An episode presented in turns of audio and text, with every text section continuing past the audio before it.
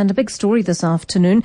The lawyer for the Dros rape accused, Rian Duplessis, has brought an application to the Pretoria Magistrates Court to have the accused's mental state at the time of the, the rape explored.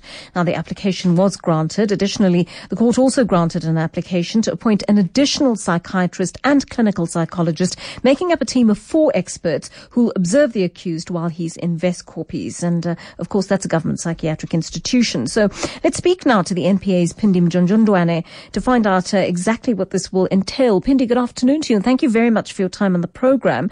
Uh, first of all, can, can, you just give us a, a, sort of description of what sort of psychiatric process Nicholas Ninow will be subjected to?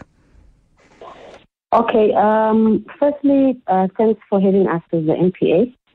And um, yes, we can confirm that uh, the accused um, Nicholas Ninow brought an application in terms of Section 77 and 78 of the Criminal Procedure Act for him to be referred for mental evaluation.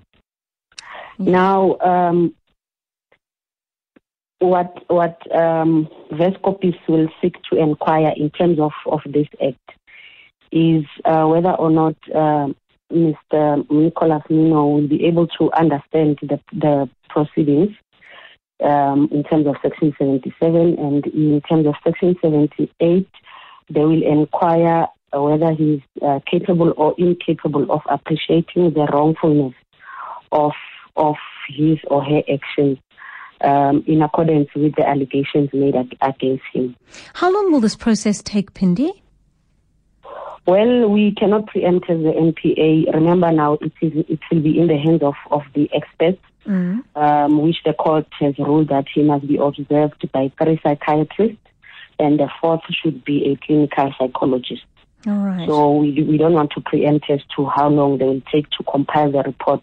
But in terms of Section 79 of the Criminal Procedure Act, those experts are then um, required to compile a detailed report which yes. will be presented in court yes. as a form of feedback of what they have observed and um, the the outcome of, of their observation. All right. Tell me, is it true Nicholas Ninow has a history of mental illness, Phindi? Well, we cannot confirm that as a state. Um, it is information that was brought before court by the defense uh, team that um, he was diagnosed with bipolar in, in 2013. So I would think that um, that as well will form part of the inquiry that needs to be done by the four uh, experts. I hear that, uh, well, some reports are saying that, that he's been using drugs since he was a teenager and uh, that, that he might have been under the influence of one drug or another when he allegedly raped this child.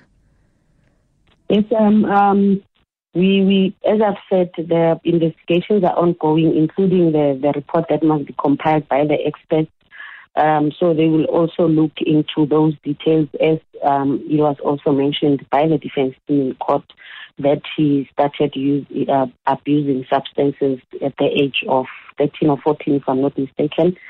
So they will have to determine that and furthermore um, to confirm that he was in possession of a white substance at um, the time of his arrest and that substance has since been taken for forensic tests. Okay. And we have not yet received those results as a state. All right, so you're waiting for the toxicology reports there. But, but Phindi, I'm just wondering, uh, as a layperson, how much difficult, how much more difficult does it make your case uh, if, if he was under the influence of some kind of drug? Well, it, it depends um, uh, really from, from case to case. Um, like like now I don't want to jump the gun. Let us await um, the results of of uh, that white substance, and um, obviously, if if that was that is the case, um, the the defense will have to prove that he was indeed intoxicated with that substance at the time of committing the crime. And the state will have to disprove that fact, you know, by calling uh, expert witnesses and uh, yeah. All right. So it is it is it is quite a, a difficult process yes to prove in court, but um, the duty always uh, remains with the state to prove its case beyond any reasonable doubt. Okay, great, Phindi. Thank you very much for putting us in the picture. Phindi Mjonondwane is uh, the, the NPA Gauteng spokesperson.